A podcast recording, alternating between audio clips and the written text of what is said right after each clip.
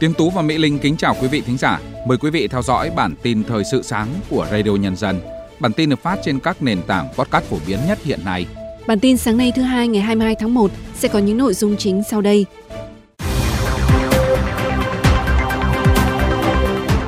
Đề xuất tăng trợ cấp xã hội cùng với thời điểm cải cách tiền lương. Hà Nội yêu cầu cho học sinh mầm non tiểu học nghỉ học khi nhiệt độ dưới 10 độ C. Hơn 30.000 trường hợp vi phạm nồng độ cồn sau 10 ngày thực hiện cao điểm Tết Nguyên đán.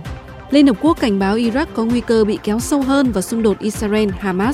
Sau đây là nội dung chi tiết.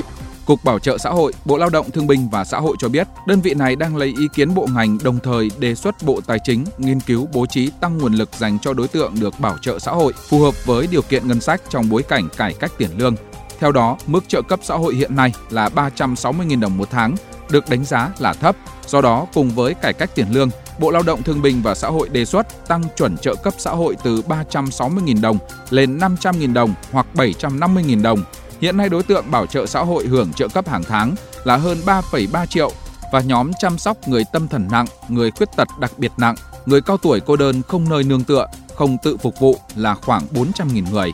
Việt Nam hiện có khoảng 3,7 triệu người đang hưởng trợ cấp hàng tháng với mức chi khoảng 28.000 tỷ đồng một năm, trong đó bao gồm trợ cấp, hỗ trợ chăm sóc, bảo hiểm y tế.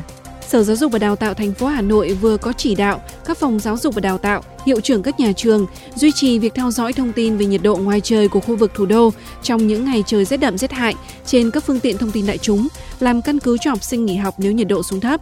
Cụ thể, học sinh mầm non tiểu học nghỉ học khi nhiệt độ ngoài trời dưới 10 độ C, học sinh trung học cơ sở nghỉ học khi nhiệt độ ngoài trời dưới 7 độ C.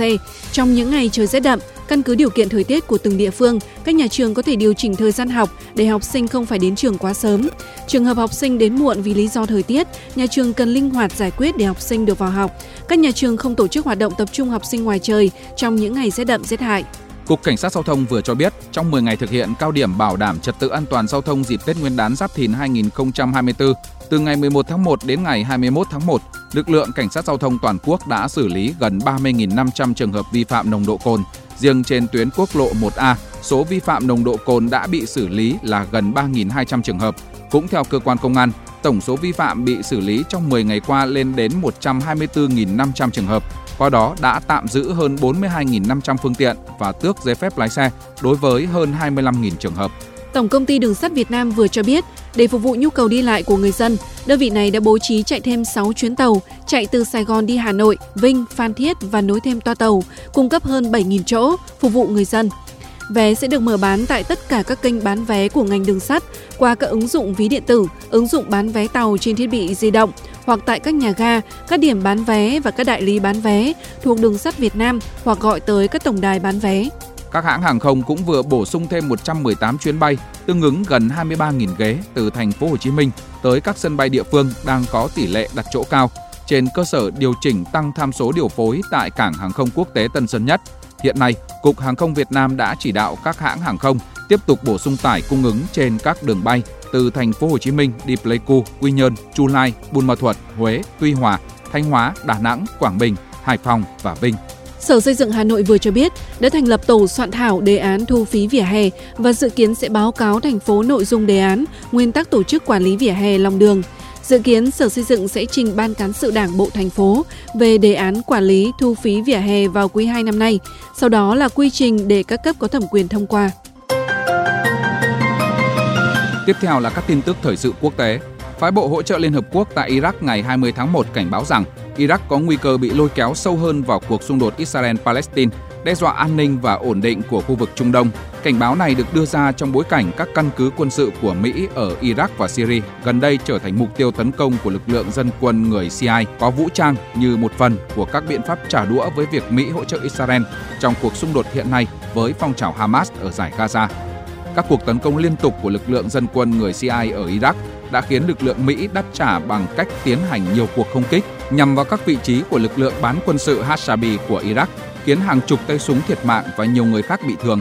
Trong một diễn biến liên quan, truyền thông Iraq và khu vực ngày 20 tháng 1 cho biết, căn cứ của Mỹ ở tỉnh Anbar, miền Tây Iraq vừa hứng một đợt tập kích tên lửa lớn chưa từng có. Theo đó, thì căn cứ không quân mang tên Mắt Hổ mà Mỹ đang vận hành ở tỉnh Anbar đã bị tấn công bởi ít nhất hơn 40 quả đạn cối và tên lửa tự chế. Một nguồn tin chính phủ Iraq cho biết, Cuộc tấn công khiến một số binh sĩ Mỹ trong căn cứ bị thương nhẹ, nhưng khiến một số nhân viên an ninh Iraq bảo vệ vòng ngoài của căn cứ đã bị thương nặng. Trong khi đó, một số nguồn tin Ả Rập nhận định cuộc tập kích do lực lượng Hezbollah chi nhánh Iraq thực hiện. Bộ Tư lệnh Trung tâm Mỹ cho biết, ngày 20 tháng 1, quân đội Mỹ đã tấn công nhằm phá hủy một tên lửa chống hạm của lực lượng Houthi, được cho là sắp tấn công các tàu ở Biển Đỏ. Tên lửa của Houthi gây ra mối đe dọa cho các tàu chở hàng và tàu hải quân của Mỹ trong khu vực và cuộc tấn công phá hủy tên lửa của Houthi nhằm mục đích tự vệ. Trước đó một ngày, Mỹ cũng đã tiến hành một cuộc tấn công nhằm phá hủy ba tên lửa chống hạm tương tự của Houthi. Theo hãng tin Reuters, năm thành viên vệ binh cách mạng Hồi giáo Iran đã bị thiệt mạng trong cuộc tấn công của Israel nhằm vào một tòa nhà ở thủ đô Damascus của Syria ngày 20 tháng 1. Vẫn theo nguồn tin của Reuters, 3 trên 5 người nói trên được truyền thông nhà nước Iran mô tả bằng kính ngữ chỉ dùng cho các tướng lĩnh, cho thấy mục tiêu là các chỉ huy cấp cao. Nguồn tin an ninh cho biết một trong những vị tướng là người đứng đầu bộ phận thông tin của lực lượng vệ binh cách mạng Hồi giáo Iran. Ngay sau đó, phía Iran tuyên bố sẽ trả thù sau cuộc tấn công này. Quỹ tiền tệ quốc tế IMF ước tính những gián đoạn trong hoạt động vận chuyển hàng hóa đi qua khu vực Biển Đỏ đang gây tác động tới nền kinh tế châu Âu. Theo đó, việc tăng chi phí vận chuyển hàng hóa đi vòng quanh châu Phi sẽ đẩy giá vận tải container tăng lên, góp phần bổ sung thêm 0,6 điểm phần trăm vào lạm phát của châu Âu trong thời gian một năm tới.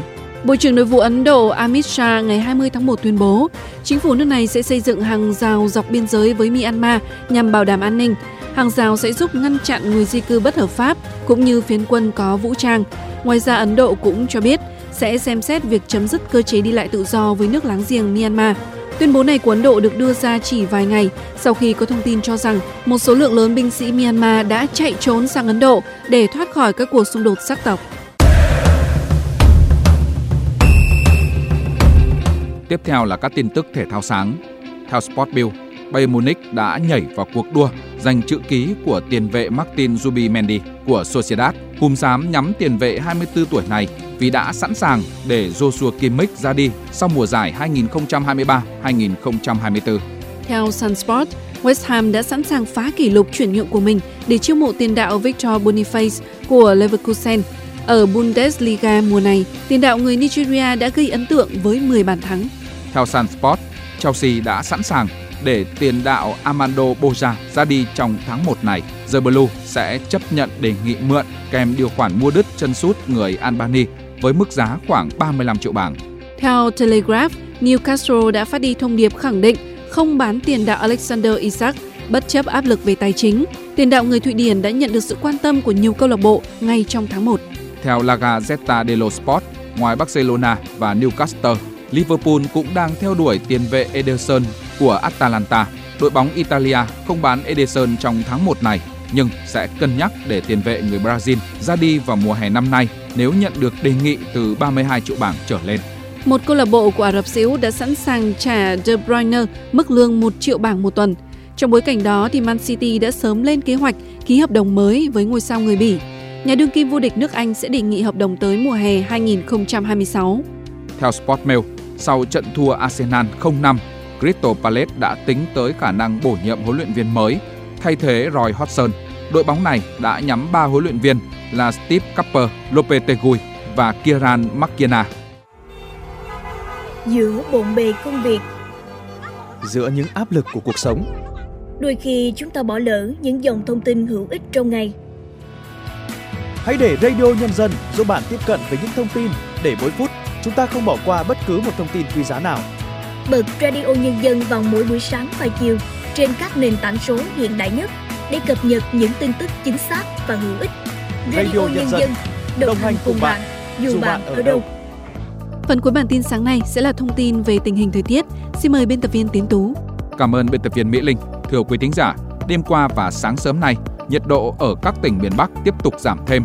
Ở khu vực vùng núi, nhiệt độ ngoài trời lúc này đã thấp dưới 10 độ, trong khi ở khu vực Trung Du và vùng đồng bằng, nhiệt độ chỉ từ 12 đến 14 độ. Nhiệt độ thấp lại có cả mưa nên trời khá bút giá.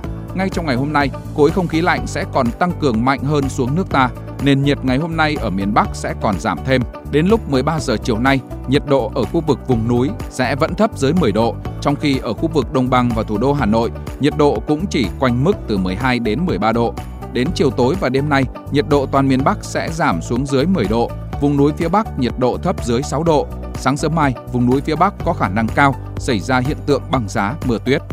Với miền Trung, cũng trong ngày hôm nay, một dọc từ Thanh Hóa trở vào đến Quảng Ngãi, trời chuyển mây nhiều và có mưa, trong đó khu vực từ Thanh Hóa đến Thừa Thiên Huế có mưa vừa, có nơi mưa to và rông, cục bộ có nơi mưa to trên 50 mm. Nền nhiệt trong ngày hôm nay ở khu vực Thanh Hóa, Nghệ An và Hà Tĩnh phổ biến từ 14 đến 17 độ, trời rét đậm. Khu vực Quảng Bình xuống đến Thừa Thiên Huế, nhiệt độ là 19 đến 22 độ. Từ trưa và chiều nay trời chuyển rét. Còn với các tỉnh từ Đà Nẵng đến Quảng Ngãi, nhiệt độ ngày hôm nay giảm còn 24 đến 27 độ. Khu vực các tỉnh thành phố từ Bình Định đến Bình Thuận, nhiệt độ cao 28 đến 31 độ. Khu vực Nam Bộ và Tây Nguyên hôm nay chưa chịu tác động của không khí lạnh, vì thế ở đây vẫn duy trì thời tiết tạnh giáo và có nắng cả ngày. Ở Nam Bộ, trời vẫn nóng và nhiệt độ vẫn cao, dao động từ 31 đến 34 độ, có nơi cao hơn. Còn ở Tây Nguyên, nhiệt độ vẫn phổ biến từ 28 đến 31 độ. Và những thông tin thời tiết vừa rồi cũng đã kết thúc bản tin thời sự sáng nay của Radio Nhân dân. Kính chào tạm biệt và hẹn gặp lại quý thính giả trong các bản tin tiếp theo.